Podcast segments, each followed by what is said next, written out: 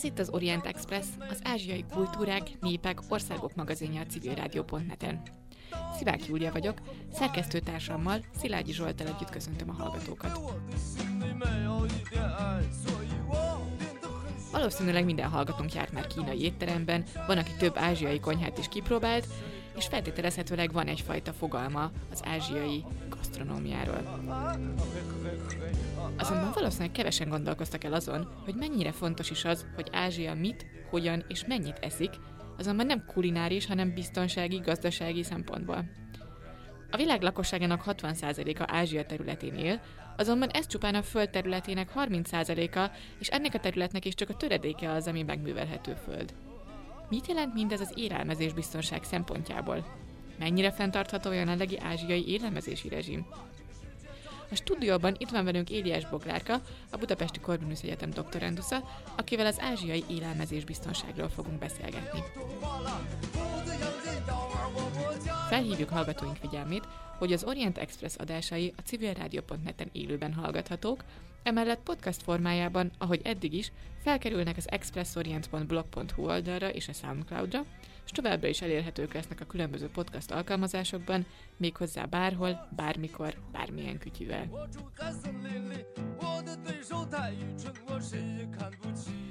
Kedves Bogi, köszöntünk a stúdióban. Kezdjük is a beszélgetést. Először szerintem nagyon fontos lenne tisztázni az, hogy mi is az az élelmezés biztonság. Köszönöm szépen a meghívást, köszöntöm a kedves hallgatókat. Mindenek előtt elkerülve a szokásos félreértést, azt szeretném tisztázni, hogy az élelmezés biztonság az nem egyenlő az élelmiszer biztonsággal. Nálunk itthon inkább az élelmiszerbiztonságról hallani. Ez valószínűleg annak köszönhető, hogy hát szerencsére Magyarország élelmezésbiztonsági szempontból nem küzd nagy problémákkal, eléggé stabil a magyar élelmezésbiztonsági helyzet. Hogyha a rovarbogár gondolatmenetet használva próbálnám bemutatni, hogy mi a különbség a kettő között, akkor azt mondanám, hogy minden élelmiszerbiztonsági kérdés élelmezésbiztonsági kérdés is, de nem minden élelmezésbiztonsági kérdés élelmiszerbiztonsági kérdés, ugyanis az élelmezésbiztonság az egy, egy sokkal összetettebb, átfogóbb kérdéskör. Hogy mi is ez az élelmezésbiztonság? Az élelemhez való hozzájutás az egyik alapvető szükségletünk a létfenntartáshoz, tehát az élelmezésbiztonsági kérdések egyidősek az emberiség történetével. A legelső ősközösségek és a, mai államoknak is elsődleges feladata a közösség tagjainak, a lakóinak biztosítani a megfelelő mennyiségű és minőségű élelmiszert. Tehát magyarul az élelmezés biztonság az azt jelenti, hogy az államnak meg kell próbálnia megakadályozni azt, hogy éhínségek legyenek, és éhezzenek az emberek, és mindig mindenkinek legyen elegendő kajája? Igen, ezt mondhatjuk így. És akkor mi az élelmiszerbiztonság? Az élelmiszerbiztonság az pedig az élelmiszereknek a minőségét vizsgálja. Tehát magyarul az élelmezés biztonságnak a része az élelmiszerbiztonság, hiszen Pontosan. az a lényeg, hogy elegendő mennyiségű, elég jó étel álljon az emberek Igen. rendelkezésre. Ö, azért, hogyha az ember így, ne, nem tudom, felmegy Facebookra, akkor általában láthat ilyen éhező jemeni kisgyerekekről um, szóló borzasztó képeket, meg szörnyű videókat, akkor ezek szerint az élelmezés biztonság ez egy elég nagy kihívás a 21. században is még mindig, nem? Abszolút, abszolút, és hát napról napra nagyobb kihívással nézünk szembe, hogy egyrészt a föld népessége egyre növekszik, másfelől pedig összességében a jövedelemszintek mindenhol növekednek.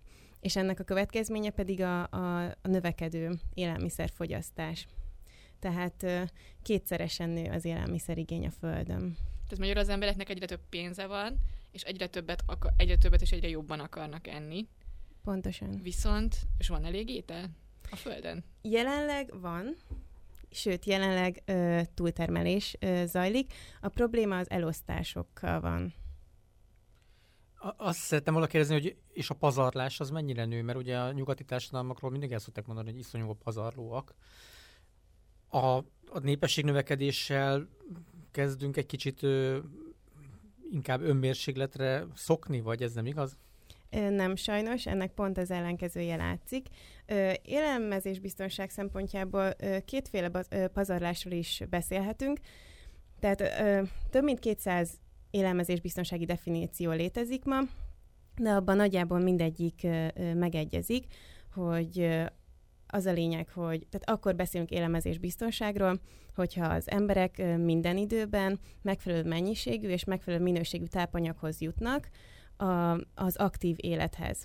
Tehát ilyen értelemben élelmezés biztonsági szempontból pazarlásnak nevezhetjük azt, amikor, amikor túl, sok, a, túl magas a kalóriabevitel, ami az euróatlanti társadalmakra abszolút jellemző, tehát Európában is átlagban 3000 kalória fölött fogyasztunk, ami abszolút nem, nem szükséges az egészséges és aktív élethez. A másik, a pazarlás másik fele, az pedig ugye az ételhulladéknak a termelése. Ez egy nagyon szörnyű adat. A mezőgazdasági, az élelmiszeripari nyersanyagoknak egyharmada évente hulladékként végzi. Igen, ez a hulladék, ez termelődhet egészen az ültetés pillanatától addig a pillanatig, amíg a mi asztalunkra kerül. Tehát az ellátási lánc bármelyik ö, részében, és igen, sajnos egyharmada a, az élelmiszer nyersanyagnak hulladékként végzi. De ez azt jelenti, hogy az, az az étel, amit mondjuk, ha anyukám olyat főz, amit én nem szeretek, és meghagyom, akkor ezt értjük ez alatt, vagy az a része mondjuk a tehénnek, amit nem eszünk meg? Vagy ez, ez mind a kettő? Tehát, hogy ez mennyire kivéthető, ez mennyire a hulladék, az élelmiszer hulladék kiszámításánál csak, hogyha mondjuk a tehén különböző részeit nézzük, a tehénnek az a részei, amiket emberi fogyasztásra nem alkalmasnak minősítünk, az nem számít hulladéknak. Mm. Viszont, hogyha például bearatjuk a búzát, és elindul azzal a búzával a raktár felé, ami teherautónk, és onnan elkezd lehullani, a raktárban ö, túl nagy a páratartalom, egy része fogyaszthatatlanná válik, akkor utána elkerül ö, feldolgozásra, a feldolgozás során is, tehát hogy minden egyes fázisban az elveszett ö, fogyasztható élelmiszer nyersanyag az hulladéknak. És igen, ö, egészen odáig, hogy amikor én nem szeretem anyukámnak a akármilyen levesét, és azt, azt zöld kidobom, bab. zöld levesét, akkor az is, az is beleszámítódik ebbe az egyharmadba. És nem csak ez nagyon elgondolkodtató adat, ez az ö, egyharmadnyi ö, hulladéktermelés, hanem ö, az, hogy ma a világon körülbelül 800 millió ember éhezik, és körülbelül 800 millió ember elhízott, ami azért egy, egy nagyon nagyon-nagyon torz statisztikai megfigyelés. Tehát igazából mondhatjuk azt, hogy mivel ma a Földön elegendő élelmiszert termelünk, az egyetlen egy komoly probléma az az elosztás. És ezzel mit lehetne csinálni? Erre van bármiféle megoldási kísérlet? Ez egy nagyon problémás helyzet. Nagyon egyszerűen ezt úgy lehetne megoldani, hogyha lenne egy, egy globális élelmezésbiztonsági rezsim. De ez én szinte biztos hogy benne, hogy nem fog megtörténni, egyébként teljesen érthető okokból. Ez, ezt a kockázatot egyetlen egy állam sem meri bevállalni, hogy a, a saját élelmezéséről való döntéseket kiadja a saját kezéből. Így viszont ugye tulajdonképpen a konkrét államoknak a kormányain múlik nagyon sok esetben, hogy ők milyen agrárpolitikát, milyen élelmezési politikát választanak, és, és ez nagyon sok esetben nem szolgálja azt a, az ügyet, hogy az éhezés minél rövidebb úton meg legyen szüntetve, és kintről, meg a tudományos szférából innentől kezdve ezzel eléggé ö, keveset lehet sajnos kezdeni. A létező rezsimek, mint például az ENSZ-nek az erdeire a szervezete, ők tudnak bármit csinálni? Vagy milyen hatásfokkal működnek egyáltalán ezek? Ezek a világszervezetek, igen, az ENSZ-nek a, az élelmezésügyi és mezőgazdasági világszervezete a legnagyobb élelmezésbiztonsággal foglalkozó ö, világszervezet, de ö, igazából inkább tanácsadó szervként működnek. Tehát az ENSZ által írt ö, statisztikai gyűjtemények, különböző tanulmányok, ezek nagyon fontosak az adott kormányoknak a döntéshozatalban, nagyon fontos segítséget nyújtanak, Viszont ugye itt semmiféle olyasmiről nincs szó, hogy kötelezhetnék a, az adott államokat bármiféle döntések meghozatalára. De egyébként azon kívül, hogy oké, okay, most az ENSZ-nek van egy ilyen szerve, ezen kívül van bármiféle törekvés arra, hogy ez ténylegesen megváltozzon? Tehát, hogy a, úgy, ért, úgy értem, hogy az elosztásnak és a, és a felhasználásnak a hatékonyságának a javítására van bármiféle tényleges kísérlet? Vagy ebben vannak államok közötti különbségek, vagy ez hogy néz ki? Igen, nagyon nagy különbségek vannak az államok között, de azért az alapvetően elmondható, hogy tulajdonképpen minden állam törekszik az élelmezési helyzet javítására, mert tulajdonképpen ez az ő államiságának az alapja.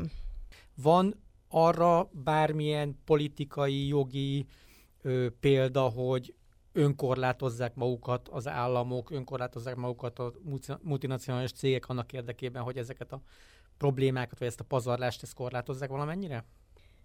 Arra nagyon sok helyen látunk példát, hogy a kormányok különböző kampányokat indítanak el a lakossági pazarlásnak a, a csökkentésére. Hogyha kelet-ázsiai példát nézzünk, akkor Kínában az elmúlt években több hullámban elindult az élel, élelmiszerpazarlás elleni kampány, és akkor így WeChat-en jelentek meg ilyen reklámok, meg a Weibo-n, és szintén Kínában láthattuk azt, hogy még ha nem is a multinacionális cégeket, de a, az éttermeket a kormány felszólította arra, hogy szüntessék be ezt a, a minimum rendelési összeg, vagy minimum ö, ö, rendelési mennyiség ö, gyakorlatot, ö, mert ennek következtében hatalmas, meg nem evett élelmiszer mennyiség került szemétbe minden egyes nap Kínában. Itt Európában pedig a, ez a körkörös gazdaság koncepció egyre nagyobb teret nyer, aminek igazából az lenne a lényege, hogy minimalizálni kell a hulladéktermelést a, a termelés folyamatában is, illetve a hulladékot azt föl kell használni újra. Tehát, hogy, hogy azzal kell a tervezés során számolni, hogy csak olyan hulladékot termelhetünk, ami aztán felhasználható lesz. De ezek még egyelőre nagyon kezdetleges fázisban vannak ezek a kezdeményezések. Hogy én a saját ö, kis környezetemben megpróbálok kevesebb hulladékot termelni, mondjuk persze az is hulladék lesz, akkor szerint a definíció szerint, hogy én megeszem és kövér leszek. Tehát, hogy az, az maga is hulladék. De akkor ezt az egészet, ezt hogyan lehetne valahogyan ezen segíteni? Tehát a, azok, akik mondjuk a jobb élelmezésbiztonsággal rendelkező területeken élnek, azok hogy tudnának segíteni azoknak, akik viszont egy ilyen gyengébb élelmezésbiztonsági rezsim alatt élnek? Ö, hát hosszú távon az már bebizonyosodott, hogy a konkrét élelmiszer segélyek ö, nem működnek. Tehát azok ö, akut helyzeteket ö, képesek ö, tompítani, megoldani, de hosszú távon semmiképp. Tehát a fejlett világ az elsősorban technológiai segítségnyújtással tud segíteni. Viszont ugye a valóságban ez, ezek a technológiai transferek nagyvállalatokon, profitorientált nagyvállalatokon keresztül működnek, tehát nagyon sok feszültséget okoz, amikor a fejlett országból, vagy pedig a feltörekvő országokból egy-egy ország tulajdonképpen földet bérel egy fejlődő országban, és ott fejlett technológiával elkezd termelni, és ezek a mezőgazdasági termékek, ezek a helyi élelmiszer piacokon jelennek aztán meg. Tehát tulajdonképpen mondhatjuk azt, hogy élelmezésbiztonsági szempontból ez egy abszolút pozitív dolog, viszont nagyon sok helyi konfliktust generálnak, mert ez ugye a föld, meg az élelmiszertermelés, ez egy valahogy annyira a létfenntartásunkhoz közeli kérdés, hogy, hogy hát igen, ott a fejlődő országokban sem szeretik azt látni, hogy mondjuk nagyon sok esetben mondjuk kínaiak, ugye Kínának nagyon ö, ö, ö, sok a külföldi föld ö, ö, importja, ahogy ezt is szokták mondani, ö, hogy kínaiak művelik ugye az ő földjeiket.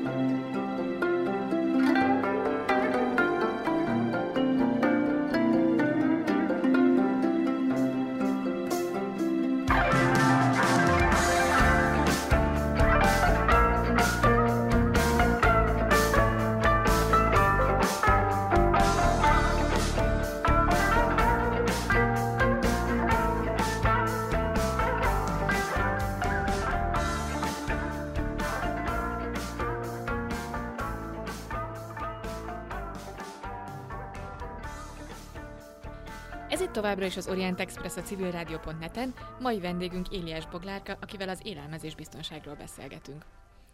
Az előző szekcióban ugye már került szó a multinacionális nagyvállalatokról, és arról, hogy ők hogyan nem járulnak hozzá a hulladék termelés csökkentéséhez, vagy akár sok esetben hogyan járulnak hozzá a további egyenlőtlenségnek a kialakulásához. Azonban van más dolog is nyilván, ami befolyásolja a globális élelmezésbiztonságot. Arról szeretnélek kérdezni, hogy a klímaváltozás az mennyiben befolyásolja az, hogy ki mit tud enni, és mennyit, és hol? A klímaváltozás az egy, az egy nagyon trükkös tényező, mert egyfelől borzasztóan fontos, másfelől pedig hát legnehezebben behatárolható, megjósolható. Tehát általában az élelmezésbiztonsági kutatások azok nem nagyon számolnak a klímaváltozással, mert hogy nem lehet előre jelezni. Úgyhogy egyébként ez mm, elég gyakori, hogy ezeknek a tanulmányoknak a vége úgy végződik, hogy, hogy a jelenlegi állás szerint ez meg ez a, a, a, ennek meg ennek az új technológiának mondjuk a bevezetése az növelhetné a helyi élelmezésbiztonságot, de nem tudjuk, hogy a következő évtizedekben milyen klímaváltozást okozta változásokra kell számítani a helyi agrártermelésben. Tehát ez egy állandó probléma. Hogyha ma az a terv, hogy Kelet-Ázsiáról és Dél-Ázsiáról beszéljünk, akkor előbb mondjuk... igen. igen, előbb-utóbb eljutunk oda. De akkor most például megemlíteném Mongóliát, ahol, uh, ahol nagyon nagy mértékű a sivatagosodás. Mongólia, Mongólia területe ugye másfél millió négyzetkilométer, amiből több mint uh, 1,2 millió uh, legelő. Uh, viszont ezek a legelő területek csökkennek, mivel nagyon sok van, be, nagyon nagy területről van szó, ezért uh, még, még nem kell ökológiai vészhelyzetet hirdetni, uh, de a csökkenésnek a mértéke az nagyon látványos, és, és hogy miért is ennyire látványos és ennyire nagyütemű ez a elsivatagosodás, annak az egyik oka a túllegeltetés, ami egy emberi tényező, viszont a másik oka az a klímaváltozás. Ahogy a góbi évente 6-7 méterrel terjed egyre fölfele, ez, ez látható. És ez hogyan fogja befolyásolni az élelmezés biztonságot Mongóliában?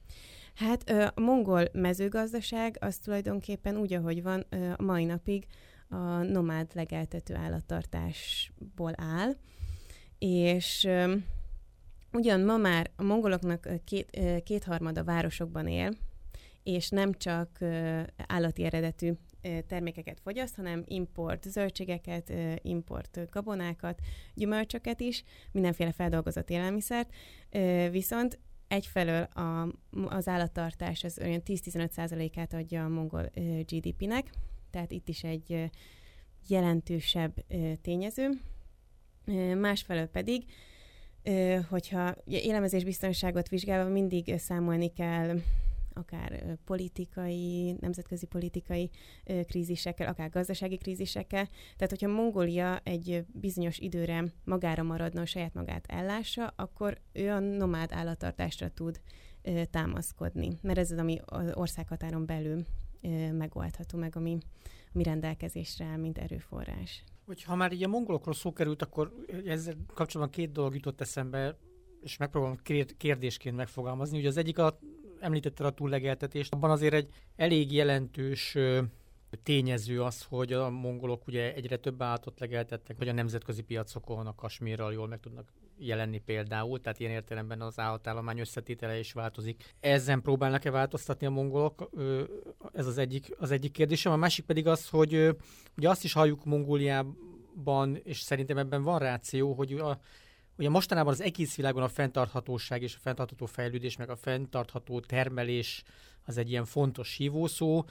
A nagy állattartó nomád gazdálkodásnál fenntarthatóbb és környezetbarátabb és egészségesebb állattenyésztési módszert nem nagyon ismerünk. Van-e a mongoloknak ezen a vonalon elindulva lehetőségük arra, hogy a hagyományos nomád gazdálkodás által megtermelt javakkal a piacra lépjenek, és hogy ez segíti -e esetleg az élelmezés biztonsági kérdés Mongóliában vagy a környező területeken?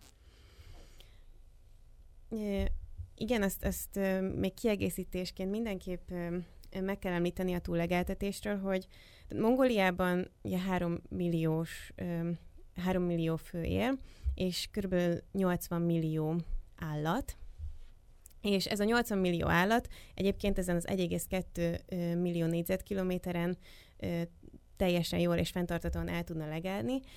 A probléma, tehát a túllegeltetési probléma az abból fakad, hogy a nomád családok, ma már inkább félnomád családokról beszélünk inkább, ők a, a központok közelébe akarnak költözni, mert ugye a gyerekeknek iskola, tankötelezettség van, majdnem minden családból van valaki, aki, akinek egyéb munkája van, tehát máshonnan van még bevételi forrásuk, és, és ez a központok között elég széles, te, elég nagy területen alakul ki ez a túlegeltetési probléma. Ez, ezt a problémát már a, mind a nomádok, mind a mongol kormány felismerte, tehát, hogyha mongol nomádok között jár az ember, akkor, akkor biztos, hogy előbb-utóbb említeni fogják, hogy tíz évvel ezelőtt ezen a legelőn még akkora volt a fű, hogy mikor reggel elejtettem a nem tudom micsodát, akkor már nem találtam meg utána, meg a derekamig ért, és hogy hát most már sajnos nem, mert hogy minden nyáron idejövünk vissza, és tudjuk, hogy ez nem jó, de hogy mit lehet csinálni. Tehát van egyfajta önreflexió, csak ugye nehéz, nehéz megoldani azt, hogy akkor mondjuk az édesapa térre a mínusz 30-40 fokba még távolabb elmenjen a nyájjal a, a falu, a városközponttól, ahol pedig ugye ott van a család. Egyelőre a kormánynak erre nincsen sajnos válasza, és igazából ezt a folyamatot felgyorsította a 2000-es évek elején az új földtörvény, ami meghatározta, hogy minden egyes mongol állampolgár 0,9 hektárnyi földterület tehát bekeríthet magának. Tehát ez alanyi joga minden mongol állampolgárnak jár, és akkor itt kezdett el kialakulni az, hogy mindenki hirtelen a, a járás megyeközpontok környékén lekerítette magának, és, és ezeknek a területeknek a közelében legeltetnek. Tehát, hogy, hogy ez egyébként ez a folyamat, ez a 20. század a második felétől folyamatosan megfigyelhető, hogy egyre inkább a, a központok közelébe mennek. Még nem említettem azt a tényezőt, hogy itt nem csak arról van szó, hogy mondjuk a családban a gyerekek iskolába járnak, és hát legyen együtt jobban a család, hanem ugye a, a mongol nomádok is a piacra akarnak jutni az ö, állataikkal, illetve különböző termékeikkel, és, és hát a piacok azok igen a központokban találhatók, és ott, ott vásárolják fel tőlük a húst, a, a gyapjút, mindenfélét, amivel ugye ők készpénzhez tudnak jutni. Azért Mongólia az eléggé um, speciális eset Ázsiában, hogyha ha belegondolunk. Mit tudnál elmondani nekünk uh, Kelet-Ázsia élelmez, élelmezés biztonságáról úgy általánosságban? Hogy működik az élelmezési lánc Kelet-Ázsiában, Mongóliát leszámítva? Mit esznek az ázsiaiak egyáltalában?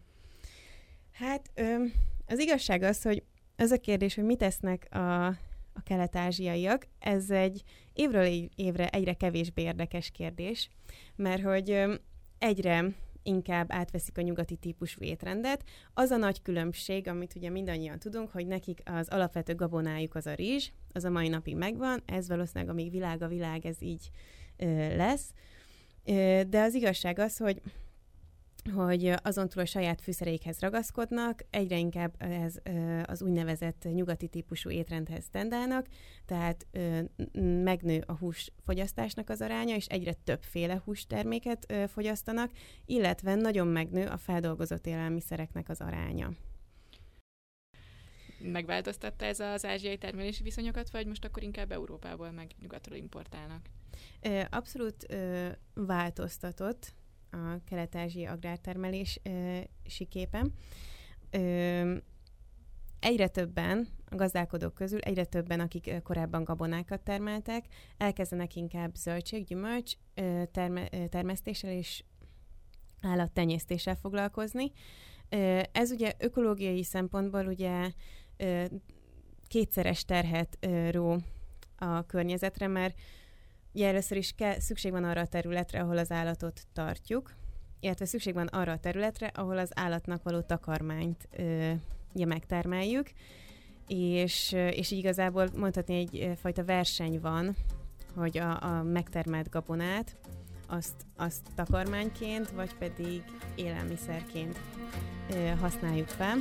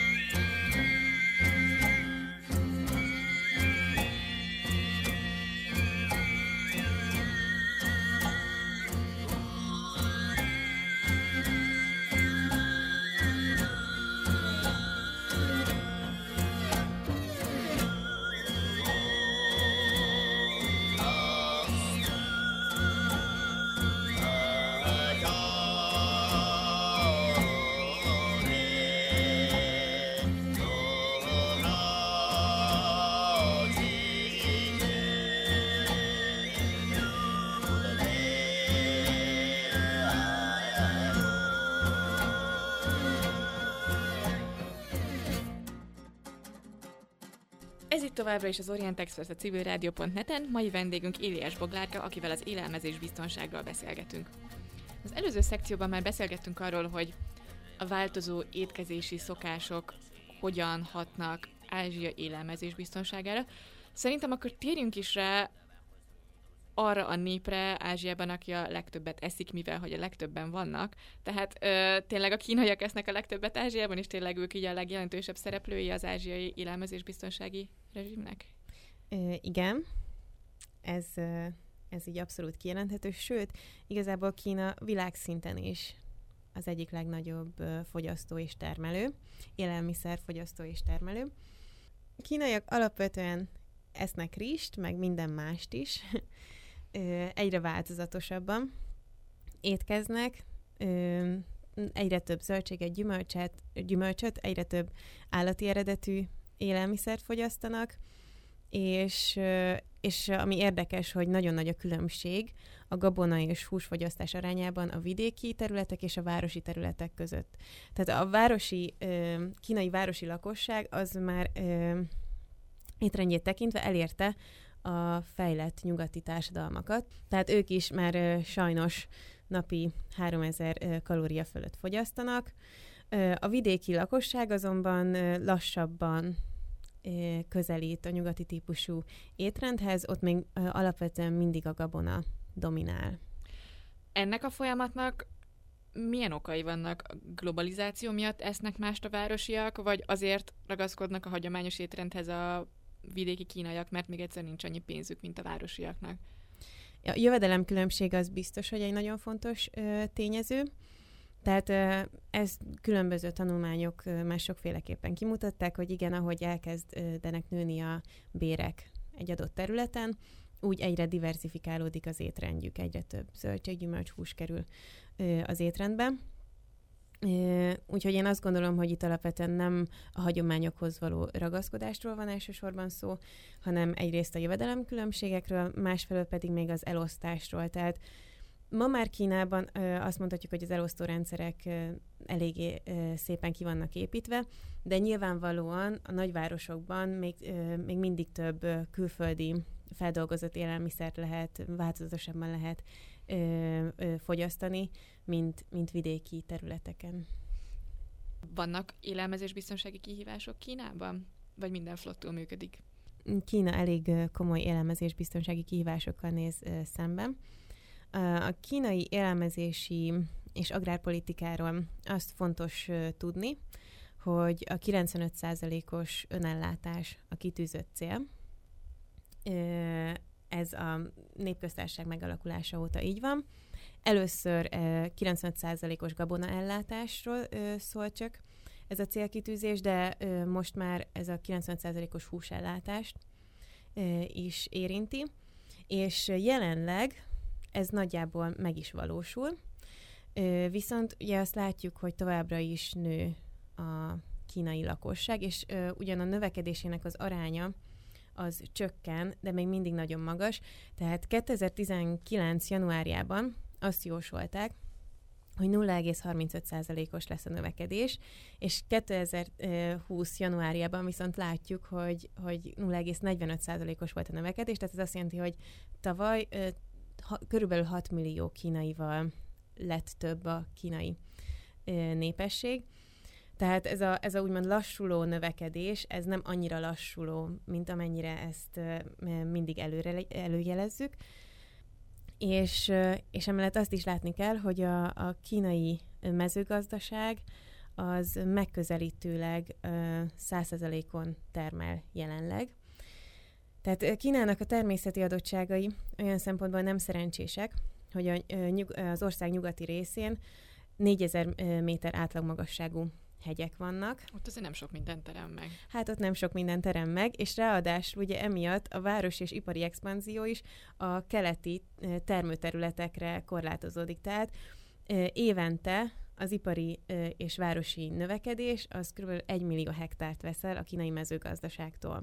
Miközben ugye a mezőgazdasági területeket növelni kéne ahhoz, hogy a, a növekedő népességet el tudja Kína látni, és ahogy már korábban szóba került ez a külföldi föld-import politika, itt most szintén megemlíteném, mert itt tulajdonképpen arról van szó, hogy Kína nem, nem, nem tudja tovább növelni a területeket, sőt igazából 120 millió hektárnál húzták meg azt a úgynevezett piros vonalat, ami alá nem eshet a kínai mezőgazdasági területeknek a mérete, és hát a FAO számításai szerint, az ENSZ szervezet szerint már csak 118 millió hektárról beszélhetünk, és a kínai számítások szerint pedig 2030-ra 125 millió hektára lenne szükség ahhoz, hogy tudjanak annyit termelni, ami a népességet ellátja.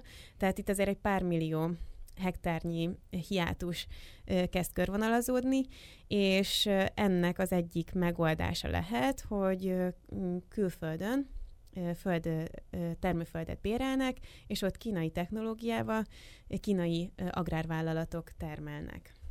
És hol van ez a külföld?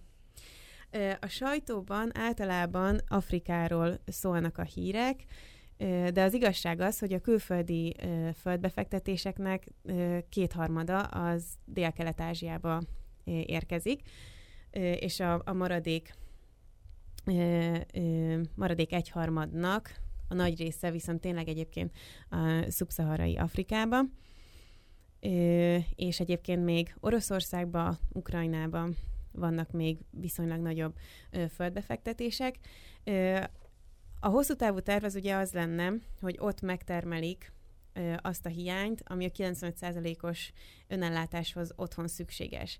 Viszont nem tudjuk, hogy a jövőben ez hogyan lesz, de jelenleg úgy néz ki, hogy a megtermelt élelmiszernek 10%-a jut csak vissza Kínába. Tehát a többi az ott a helyi piacokon ö, kerül értékesítésre, ö, ami lehet, hogy a kínai 95%-os előirányzott önellátásnak nem teljesen megfelelő, viszont globális élelmezési szempontból meg mondhatjuk tulajdonképpen azt, hogy teljesen mindegy, hogy kitermeli. A lényeg, hogy, hogy termeljenek, és hogy, hogy több legyen az élelmiszer, és hogyha ez dél-kelet-ázsiai piacokon, vagy afrikai piacokon kerül értékesítésre, az, az pontosan ugyanolyan jó globális Eh, ved Visang Lærband.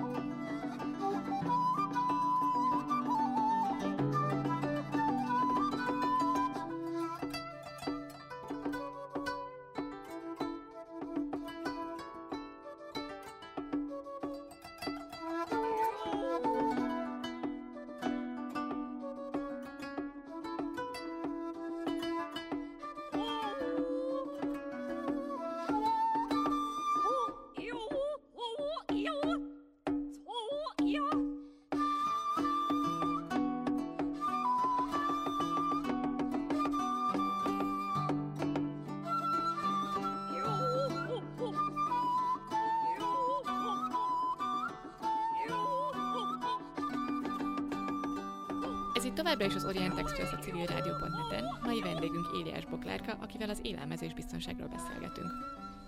Ugye az előző részben már Kínának az élelmezés biztonsági stratégiájáról beszélgettünk, meg arról, hogy a kínai vezetés hogyan próbálja meg ö, orvosolni a, a, a stratégiának az esetleges ö, hiányosságait.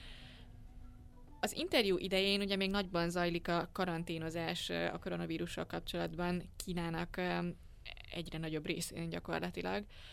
Hogyan tudják megoldani az élelmezést ezeken a területeken? Ö, igen, egy ilyen ö, karanténnek a felállítása, ez egy par excellence élelmezés biztonsági krízis helyzet.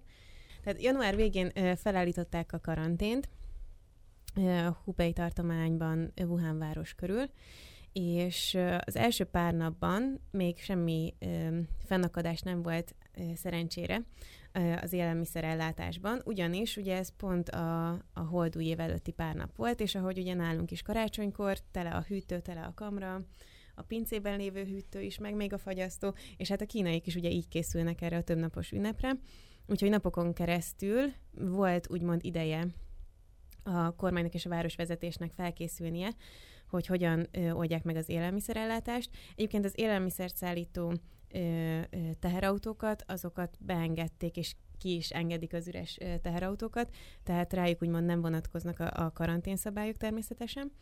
És ugye először, ami a kínai sajtóban megjelent, mint közlemény, a Wuhanban, a karanténban lévőknek, hogy, hogy minden családból két naponta egy ember menjen le, a, keressen egy nyitva lévő üzletet, mert ugye az üzleteknek egy jó része is ö, zárva van, és vásároljon be élelmiszert, illetve tiszta vizet. Ugye ez, ez egy, ebben a helyzetben kifejezetten probléma, hogy Kínában sajnos nem iható a csapvíz, tehát tiszta vizet is szállítani kell.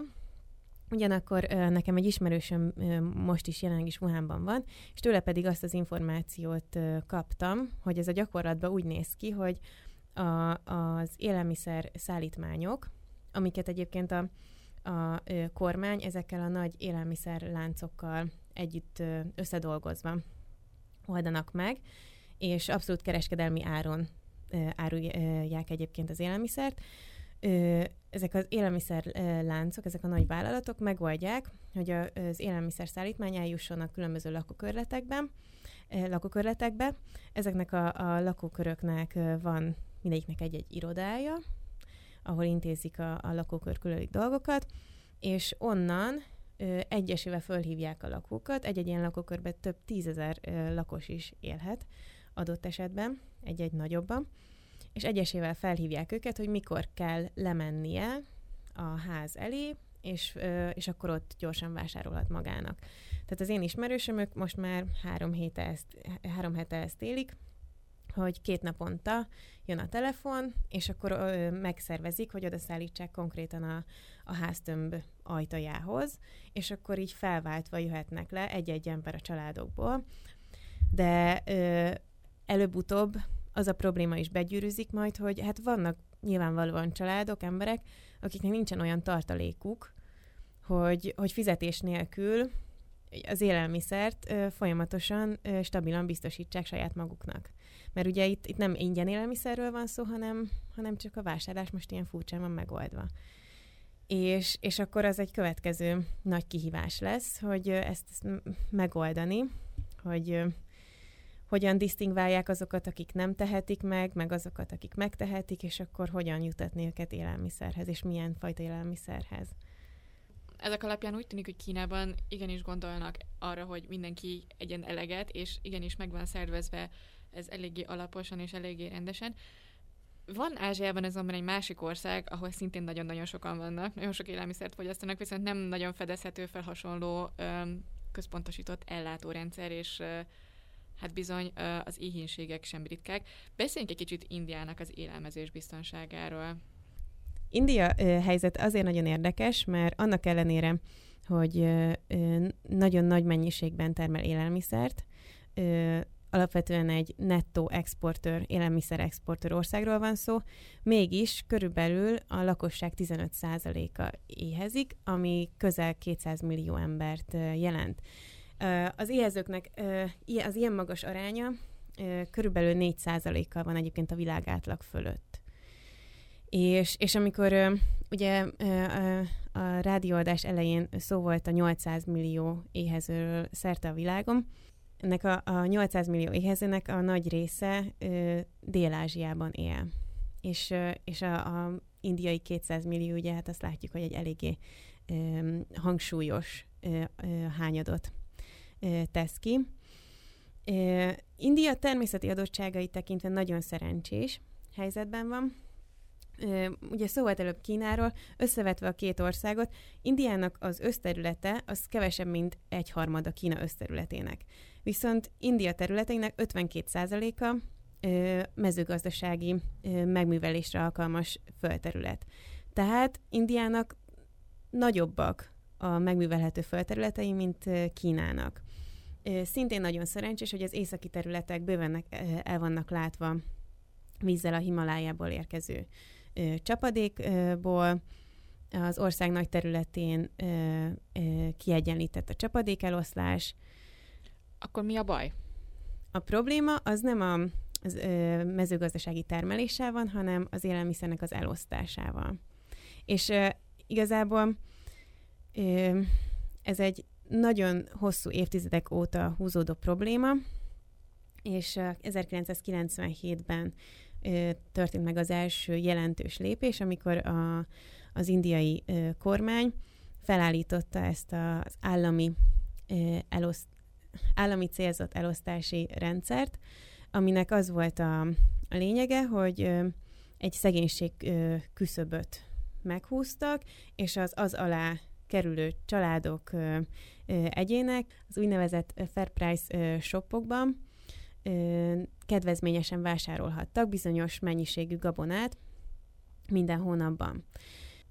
Ezzel rengeteg probléma van, mert nagyon-nagyon sokan úgy kerültek bizonyos számítások miatt a szegénység küszöb fölé, hogy egyébként szegénység küszöb alattinak kéne inkább lenniük, az anyagi helyzetüket tekintve, illetve nagyon sokan ügyesen ugye szegénység küszöb alá regisztráltatták magukat, olyanok, akik egyébként esetleg meg tudnák fizetni.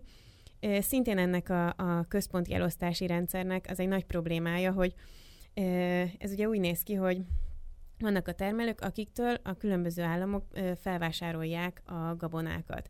Viszont nagyon sok államnak nincsen megfelelő raktár rendszere. Tehát évente India is nagyon nagy hányadot tesz ki a, a felesleges gabona pazarlásból, aminek ennyi az oka, hogy, hogy nincsenek a raktárak megfelelően kiépítve.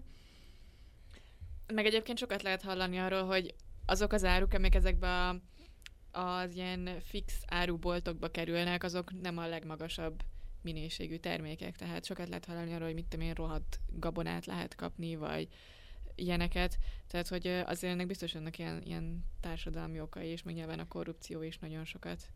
Ö, igen, meg ugye, hogy ö, most beszéltünk a raktárakról, ö, rendszeres ö, ezeknek a botrányoknak a fellobbanása, hogy, hogy az adott államok kiosztják az egyébként már emberi fogyasztásra nem alkalmasnak minősülő gabonát is, mert, mert hogy mutatószámokat akarnak produkálni, hogy begyűjtötték, kiosztották, és akkor az állam ugye milyen ö, nagy mértékben támogatja, milyen nagy összegű élelmiszerrel ö, támogatja a rászorulókat.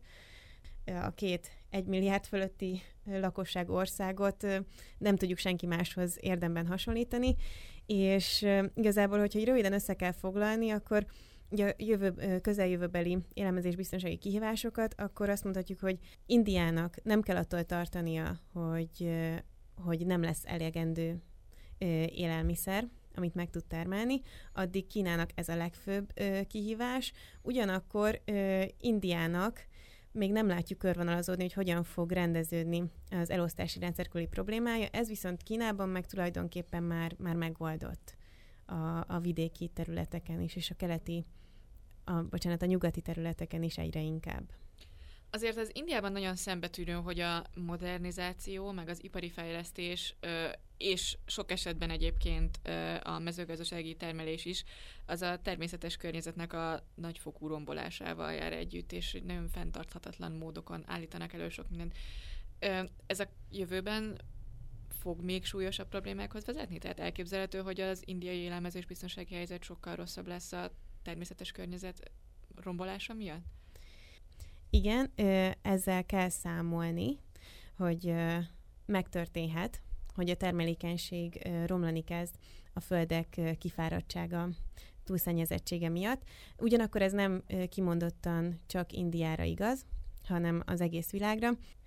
Indiában 66-67-ben ment végbe a zöld forradalom, amiknek keretében elkezdtek újfajta vetőmagvakat alkalmazni, műtrágya használat mértéke megnövekedett, öntöző rendszereket építettek ki, és a vetésintenzitást növelni kezdték, és az öntöző rendszerek kiépítéséről csak annyit mondanék, hogy mai napig Indiának van a világon a legnagyobb ö, egybefüggő öntöző rendszere, ami egyébként jól is működik, az egy, egy tényleg egy nagyon jól kiépített öntözőrendszer, viszont a műtrágya használat következtében mindenféle nehéz fémek kerülnek a, a földbe, és már Kínában is, Indiában is több helyen jelentették, hogy, hogy ugyanazzal a te- ugyanazon technológiai ugyanazok a technológiák alkalmazása mellett is egyre csökken a, csökkennek a hozamok, és feltételezhető, hogy, hogy a hozamcsökkenések a, a földeknek a túlszennyezettségére vezethetőek vissza.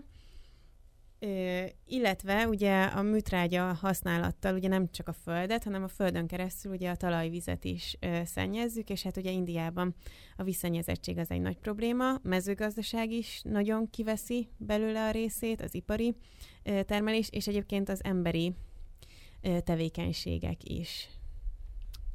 Utolsó kérdésként megpróbálok valami optimistát kérdezni, de igazából az jut eszembe leginkább, hogy megkérdezem, hogy